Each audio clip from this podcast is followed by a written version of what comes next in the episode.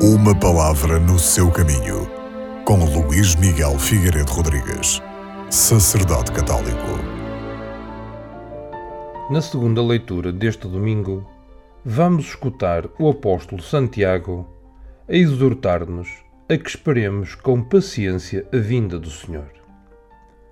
Paciência essa que ele entende como aquela que o agricultor desenvolve enquanto espera pacientemente o precioso fruto da terra, aguardando a chuva que vem cedo ou vem à tarde, mas sabe sempre que vem.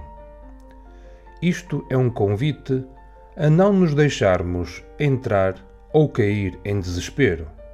Não deixar que o desespero nos envolva enquanto esperamos e aguardamos a vinda do Senhor com paciência e confiança. A paciência cristã não é uma resignação passiva, é antes a expectativa do agricultor entre a sementeira e a colheita, é a coragem dos mártires, é a sabedoria de Jó.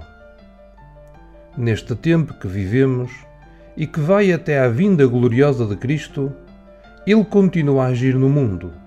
Por isso cabe a cada um de nós, cristão, avançar na santidade, com entusiasmo e alegria, esforçando-se por superar as dificuldades com prudência e paciência, discernindo à nossa volta os sinais da presença de Cristo Salvador.